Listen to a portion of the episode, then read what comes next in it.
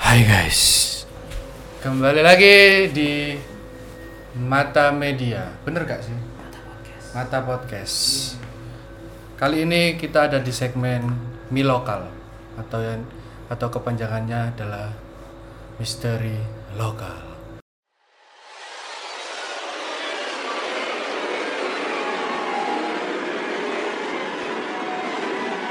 Jadi hari ini kita akan membahas eh, cerita horor yang ada di artikel internet. Nanti kita kasih linknya di bawah. Gak usah. Gak usah. gak usah. Gak usah. Jadi ini cerita horornya yang berjudul asik. Sekian lama tinggal di kontrakan tua, akhirnya mereka berkenalan. Cakep. Sama Om Bram. Jadi kisah horor ini viralnya di Twitter dan kisah nyata guys. Gitu. Susah ya jadi bos ya. Di mana Gorin tempatnya? Apanya tempatnya? Tempatnya. Maksudnya Kejadian itu di mana? di nanti dijelaskan. gitu. Ya beneran nanti dijelaskan. Jadi eh, cerita ini dibagikan oleh akun Safitri86 di Twitter ya. Kita. Kayaknya. Dalam unggahannya itu, Sarah menceritakan jika cerita tersebut merupakan kisah nyata yang didalaminya. Masa sih Fit? Masa sih Fit? Eh? Mau Fitri bisa masa sih Fit? eh? Masa sih Guys, katanya? ini misteri. Yang mana loh? Iya, ya? iya, iya. Muka-muka mencekam gimana itu? Sarah, kok Sarah? Katanya Safitri. Mungkin ini temannya. Oh. Muka-muka mencekam gue Sarah adalah seseorang wanita, seorang wanita yang sekarang tinggal di kota kecil Jawa Barat. Dan ia harus pindah ke kota kembang itu untuk menuntut ilmu di salah satu universitas bernama di sana. Gitu. Saat pindah ke Bandung, Sarah pergi bersama ayahnya. Berdua aja. Wah. Ayahnya mengantarkan Sarah ke rumah kontrakan yang akan dihuni Sarah selama menuntut ilmu. Kenapa sih flashnya? Aku. Gak perlu. Aura-aura. Di kontrakan itu, Sarah juga akan tinggal bersama dua orang saudara sepupunya, sepahanya,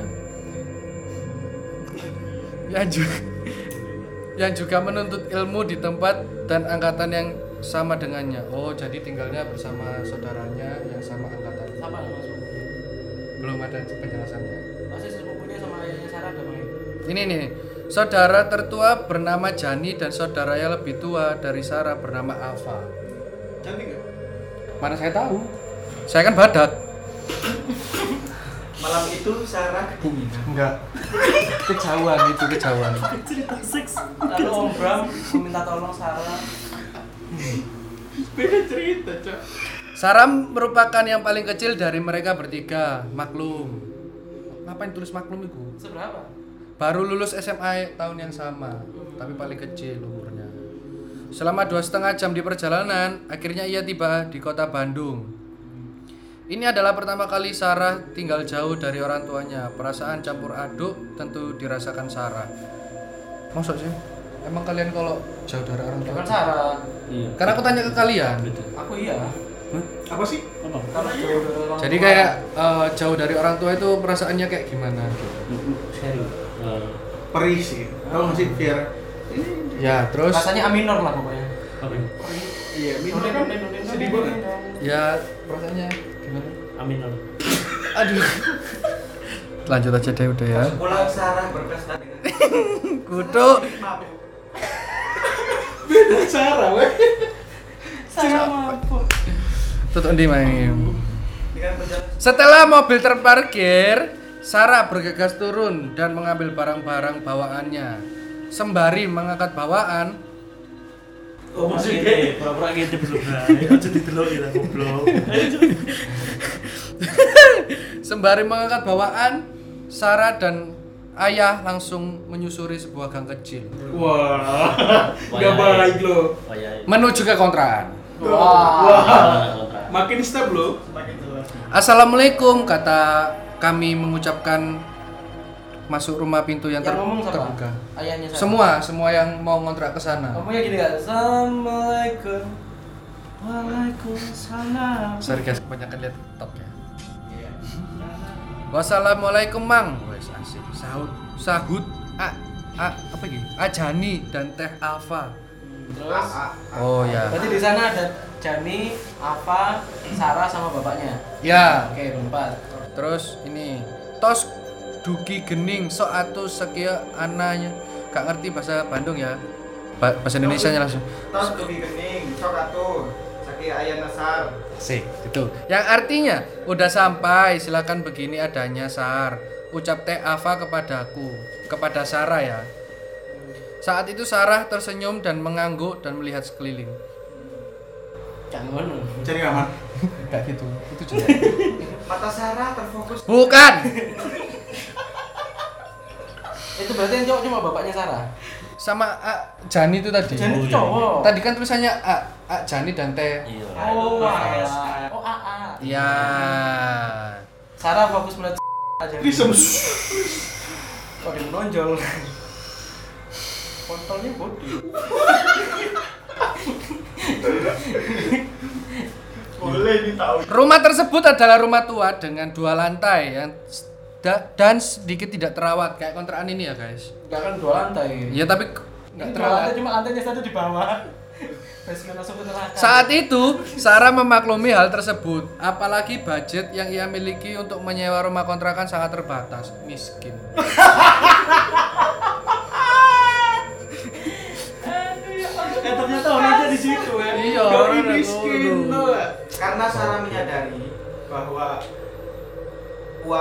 Kata orang bujuke guys. Sarah mendekati tangga dan melihat ke atas. Di ujung tangga tersebut adalah tembok. Sarah, se- se- Sarah mendekati tangga Ah. dan melihat ke atas. Tembok. Di ujung tangga tersebut adalah tembok. Oh, Tanggane berarti gak ono Gak ada anu nih. Enggak gak ada harusnya ada tangga. mungkin di buntu. di, dibuntu. Iya, kayak buntu. Iku gimmick. Iku sini kan enggak. Gak, tapi kan tulisannya tembok sebelah kiri ada pintu kecil menuju arah keluar ke tempat jam jamuran, jemuran dan talang air. Oh, berarti pintunya sebelah kiri itu lurusan tangga. Oh, berarti ini kene baru. Nah, kiri goblok. Nah. Isu aku mau green screen. Terus Dan sebelah kanan terdapat ruangan tanpa pintu yang hanya bisa dimasuki dengan cara sedikit membungkuk. Hah? Maksudnya? Oh no. Oh no. Oh no no. Ya, kan ngene tok iso. Ya berarti kesurupan ke sana. Belum. Di tekan beri celok celok celok. Guys, misteri guys. Iya. takut. Ruangan tersebut tepat berada di atas kamar tidur Sarah yang terletak di antara tangga dan kamar Teh Ava. Oh, ruangan sing pintu membungkuk itu tepat di atas di atas Kamar. kamar. Kamar lantai Ava. lantai atas berarti. Ya ya ya. Salah kan? Terus Oh, ceritanya keserupan doi. coba susunya. terus terus. Ak Jani Asik, Ak Jani lebih memilih kamar yang paling ujung di dalam sekitar tiga langkah dari tangga tepat di seberang dapur yang merupakan akses menuju satu-satunya ke kamar mandi di rumah itu. Terdapat ruangan kosong yang cukup lebar di depan kamar Sarah dan Teh Ava dan ruangan ini nantinya akan dijadikan tempat berkumpul dengan alas karpet lu- lusuh. Karpet karpet lusuh. karpet lusuh ya, Bu? Ya sing suwe-suwe wisan pinggirannya biasa lho. Iya udah kotor. Iya. Kotor. Lusa. Warnanya berubah, warnanya berubah. Kata di sini. pengajaran RT. Stiker. Karpet tele hijau. Iki lah. Itu karpet-karpet sing Di mantel aula, di aula, ya. di aula, biasanya di aula. Oh ya wis lah ya. Di ini danur. Lebih lanjut, Sarah langsung membenahi barang-barangnya di dalam kamar baru. Asik. Ada beberapa noda lem- lembab di dinding berwarna coklat dan seba- dan sebagian terkelupas. Berwarna Mana ada orang di tembok kayak gini, ya kan? Gak ada kayak gitu ya. berwarna coklat deh. Pantas saja terasa dingin, memang lembab pikirnya, tapi ya sudahlah. tempat ini lumayan nyaman. Sore pun tiba. Dengan berat, Sarah melepas kepergiannya karena tak tega membayangkan penghuni rumahnya hanya tinggal ayah dan mamanya saja. Oh, anak tunggal. Perlu diketahui, kedua kakak Sarah sudah memiliki kehidupan masing-masing di luar. Oh. Ojo kabeh dikek kesimpulan lanjut aja ceritanya. Iya, ya, sorry, sorry, sorry, sorry. Tentu sebagai anak bungsu merasa berat untuk meninggalkan orang tuanya. Singkat cerita, satu bulan menempati rumah tersebut, Sarah tidak merasakan ada yang aneh. Atau mungkin Sarah mengabadikannya karena sibuk pada ospek. Eh, salah. Atau sa- mungkin Sarah mengabaikannya karena sibuk pada ospek dan persiapan kuliah. Oh ya, ngapain ada? Oh ya.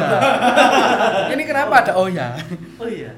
Sarah bukanlah sosok yang indigo. Namun, ia terkadang bisa merasakan keberadaan makhluk halus di sekitarnya. Katanya bukan indigo. Tapi kan Indigo, semua orang bisa ada. merasakan ada sosok. makhluk soft makhluk soft gitu Deh. Sampai pada suatu hari, saat itu kegiatan belajar sudah berjalan dan tugas-tugas mulai berdatangan. Sarah harus pulang ke kontrakan sekitar pukul 7 malam dan langsung tertidur. Sama seniornya. Aja nih. Sama seniornya pasti ya kan. Setelah lama, Sarah tertidur. Ia terbangun dengan keadaan sekelilingnya yang gelap sekali. Memang kebiasaan Sarah saat hendak tidur selalu mematikan lampu kamar.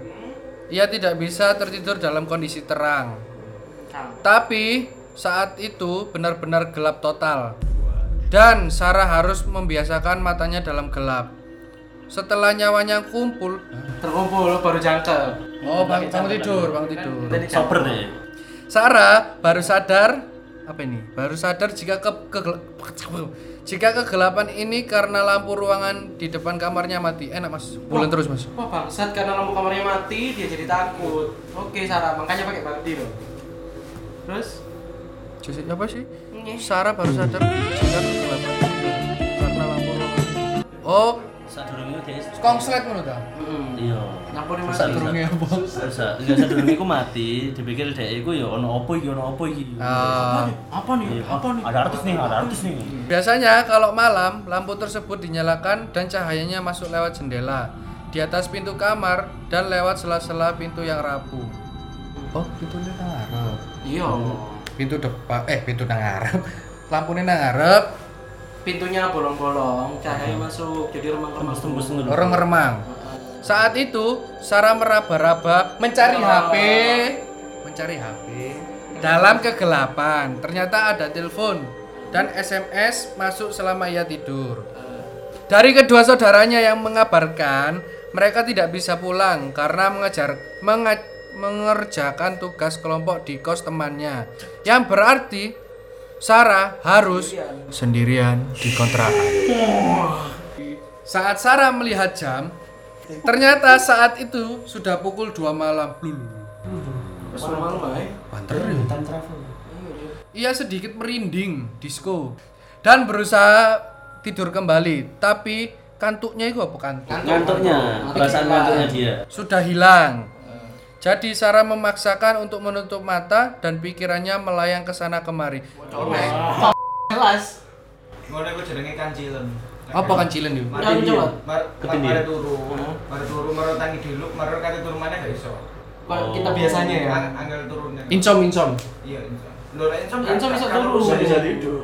Oh. kancilen Kancilen. kancilen Orang Jawa biasanya putih kancil. Kancilen. Kantuk cili. Kayaknya emang enak bahas kancilan. Iya. Seketika ia teringat, bukankah saat pulang jadi ia membuka pintu utama dan langsung menyalakan lampu ruangan depan. Sarah sangat ingat betul jika ia langsung masuk kamar, ganti baju, lalu tertidur. Dia tidak memadamkan lampu itu, bahkan lampu itu selalu menyala setiap malam dan menjadi satu-satunya sumber cahaya di malam hari. Lalu, kenapa sekarang padam? Sarah hanya bisa berusaha tenang dan memastikan ingatannya. Saat hendak bangun dari tidurnya dan Sarah menyalakan lampu kamar, tiba-tiba Sarah mendengar suara lirih sekali dari balik pintu kamarnya. Nah, suaranya kayak gini. Dek ngono. ae. Itu apa? Iki detak jantung Sarah saat itu terasa Dek itu apa tulisannya? DEG. Oh, tak kira DEG dek. Ngono. Seketika ia mengurungkan diri untuk berdiri. Saat saat Sarah hanya duduk di atas tempat tidur sambil mem- memegang erat selimut. Sa- Sarah diam dalam posisi waspada, ragu, antara yakin mendengar suara tawa dan berusaha meyakinkan diri sendiri bahwa ia hanya salah dengar. Ia terus berusaha fokus, tapi yang didengar hanya hening. Pelan-pelan Sarah kembali ke posisi tidur. Berhati-hati, seakan-akan membangunkan sesuatu yang ia pun tidak tahu apa. Suara langkah kaki kecil berlari melintas di depan kamarnya. Otak, otak Sarah langsung merespon jika itu adalah tikus atau mudah-mudahan tikus itulah yang ada di pikirannya. Asik. Belum selesai. Nggak ada asik-asiknya Oh, iya. kan menakutkan. Ia meyakinkan diri sendiri suara apa ini? Suara lain membuatnya kaku, sekaku-kaku kaku-kakunya. Duk, serak, duk, serak. Oh jadi musik tuh?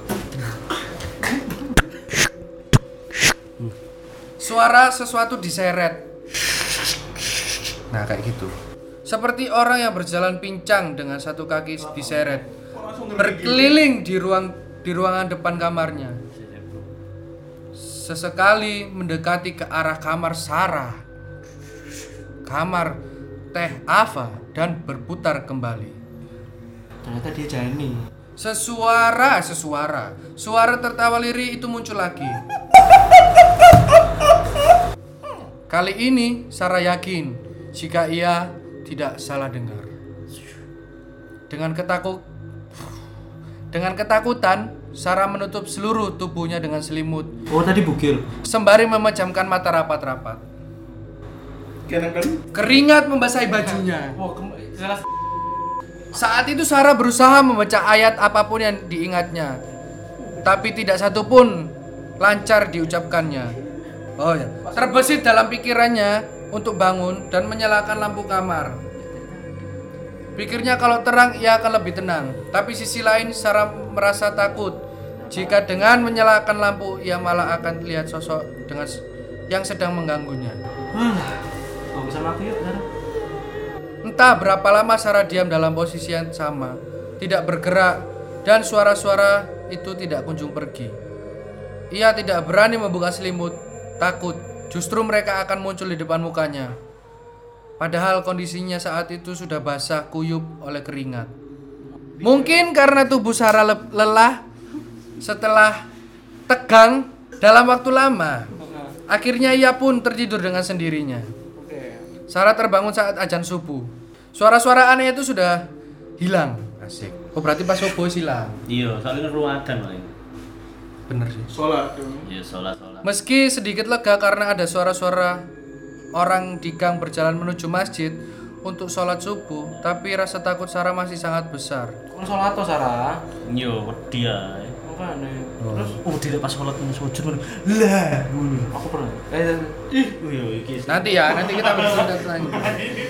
Ya itu adalah momen pertama Sarah berkenalan dengan penghuni kontrakan. Walau tidak bertatap muka langsung, tapi berkenalan itu membekas hingga sekarang. Berkenalan itu maksudnya eh, ketemu sama si sosok itu ya guys. Ia tidak akan menceritakan kejadian tersebut kepada kedua saudaranya. Dr. Safitri tapi dia cerita. Safitri ku siapa? Yang bikin cerita ini akun dia. PS Safitri dia iku Sarah. Sarah Safitri. Oh iya benar. Ceritanya Muhammad Salah Safitri. Aku mau Sarah Safitri. Males udah males. Buk- Dan mereka mengontrak selama satu tahun. Artinya Sarah harus bertahan selama 11 bulan ke depan. Setelah kejadian itu, ia merasakan beberapa gangguan-gangguan kecil menimpanya seperti barang berpindah tempat sendiri, selimut ditarik saat tidur, atau melihat sekelebat bayangan melintas. Singkat cerita, bulan Ramadan, tutup bulan Ramadan boro-boro. tiba-tiba? Padahal itu Natal. Bocor-bocor Iya, sama gini. Udah udah menahan menahan rasa benci dari awal cerita. Gak masuk. Bocor ini. Savitri, Savitri. Terus terus bulan Ramadan. Gang- gangguan kecil itu mulai berkurang meski tidak 100% hilang. Puasa Sarah. Lebih lanjut, Gerald. Oh, Gerald ini ad- Ada nama baru. makanya ini loh, Gerald adalah tetangga Sarah yang bertempat tinggal di ujung gang. Nanti dia yang nggarai. Enggak, enggak. Sekarang itu dia dari personelnya udah jenius. Sarah. Gerald. Terus kapan gitar? Gerald Jadi itu moral. Semua orang tuh. Pas tuh. Lanjut. Dia adalah anak band yang gaul, asik. Oh, beneran. Dan cocok Sarah. berteman dengan Sarah Mas. karena kebe- kepribadiannya yang asik. Sejak pertemuan pertama, mereka menjadi semakin akrab, bos. Hingga akhirnya pada suatu malam mereka memutuskan untuk sahur bersama di salah satu kafe di Lembang. Gerald menjemput jam 9. Habis sholat taraweh. Iya benar. Oh, oke. Bener. Nek, Nenek. Nong. Oh, Gerald jemput jam 9 ya, Nong. Ucap Gerald sebelum menutup telepon. Panggilannya Nonong. Nong Bukan. adalah panggilan Sarah ke Gerald. Oh. Nong. Belum apa-apa udah. Ada panggilan sayang. Panggilan sayang ya. Oh. Kemudian. Iya, mau ngomong Nonong enggak enak. Nanya Nonong gitu. Apa itu nolo? Nunu. Oh iya. Nunu, Nunu. Rencana sahur malam ini hanya akan ada berada berdua karena teman-teman yang yang lain tidak bisa ikut. Tak masalah, bagi mereka suasana alam terbuka dan hawa dingin adalah favorit mereka. Oh, sukanya di dunia Asik. luar. Oh, gatel. Saat itu Sarah baru saja selesai meeting dengan anak band. Asik. Anak-anak band kan? Band, Band. band. Ia bergabung menjadi salah satu vokalis di Genius. band tersebut. Hobi Sarah memang bernyanyi dan kebetulan band Sarah dan band Gerald ada dalam satu base camp. Duh, Base camp yang dimaksud adalah rumah di daerah sebuah buah batu milik Horis, salah satu personel band. Horizontal A- ada ada nama lagi yaitu Horis. Bro, eh, itu bring me horizontal. Gerald tidak ikut meeting karena suatu hal sehingga ia memutuskan untuk pulang diantarkan oleh drummernya Nathan. Oh enggak enggak. Sesampainya di rumah Sarah segera berbuka dan sholat maghrib. Alhamdulillah. Suka. Tunggu deh. Kan jam 9 dijemput Iya, jam jam 9 malam. Dijemput dong sama Gerald. Sahur jam 3 Iya. ya, Bang. Sahur jam 3. Sampai Kenapa jadi maghrib? Berarti selama dia di- dulu gak, puasa. Masih masih belum puasa. Apa itu mau tolong? Berarti gak puasa. Gak tahu aku. Karena aku mengikuti ininya. Lanjut lanjut. Bisa dikat gak? Aku Si genah tak lombone. bisa lagi. Eh, cukup dulu. Ayo. wis. Apa? Tapi hari ini kita nggak membahas tentang itu aja. Kita membahas Oh, tentang pengalaman. nyambung. Bodoh amat. Ya, Pengalaman pengalaman dari Mas Harja yang katanya pas sholat menemukan sosok Sholat sosok tahajud, itu. tahajud. tahajud Pas sholat jadi waktu sholat tahajud. Sholat tahajud itu apa mas tahajud itu sholat malam sepertiga malam. jam 12 gitu ya Jam 2. jam 2 Jam 2 jam 2 pagi. Hmm. Dini hari sholat rakaat pas rakaat terakhir rakaat kedua habis itu pas setelah bangkit dari sujud pas bangkit dari sujud terus mau salam kan terus setelah bangkit dari sujud gini salam kanan oke Oh, salam kanan, salam kiri. kiri ini nah di kamarku itu kan ada kayak lemari pakaian lemari pakaian pintu kanan ini jadi kan dua pintu? Ah, dua pintu. Dua pintu. Nah pintu yang kanan ini kayu. Kayu biasa. Oh pintunya dua gitu itu kan? dua. Ah. yang kiri dari ada cermin. Oh ini lemarinya? lemariku. Oh, nah ah. po- posisi lemari di sebelah kiriku. Jadi pas aku noleh noleh kiri Ah. kan ada cermin. Nah itu pas noleh cermin di belakang sini ini sini ini kayak ada yang ikut noleh juga. Terus? Ya wes. Iku iku beneran. dia pas aku mau masuk ke ini apa eh, SNMPTN Oh. kan sholat tahajud tuh ben aku keterima negeri Bangsat juga ya. Oh, enggak, enggak emang ka- ka- kalau kayak gitu emang diajari kayaknya emang emang dari sekolah emang diajari kayak gitu.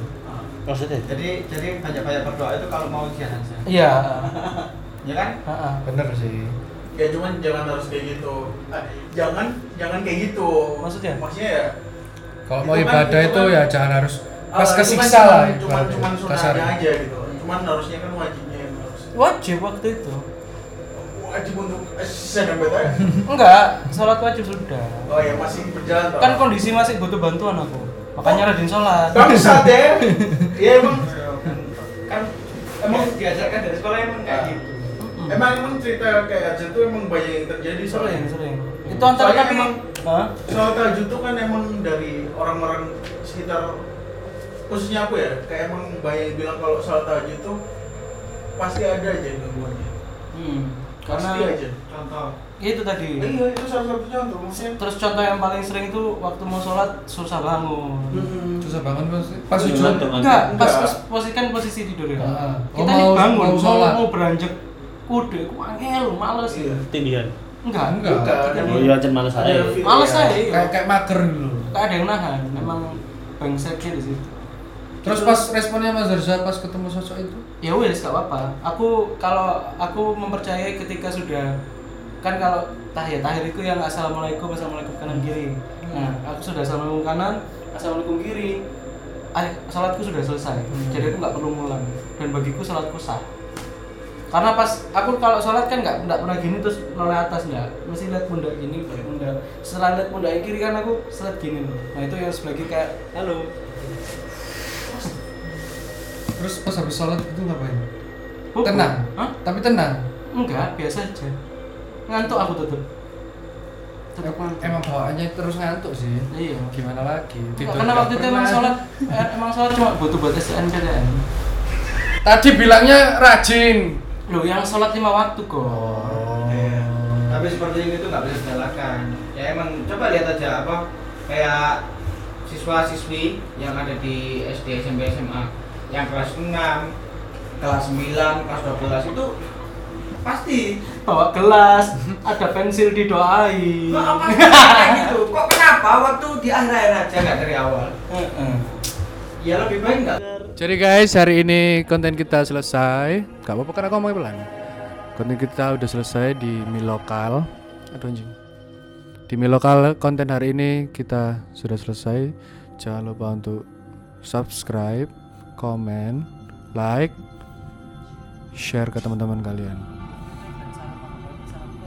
Dan jangan lupa follow Instagram kita di mata.sub. Bye guys. Salam misteri lokal.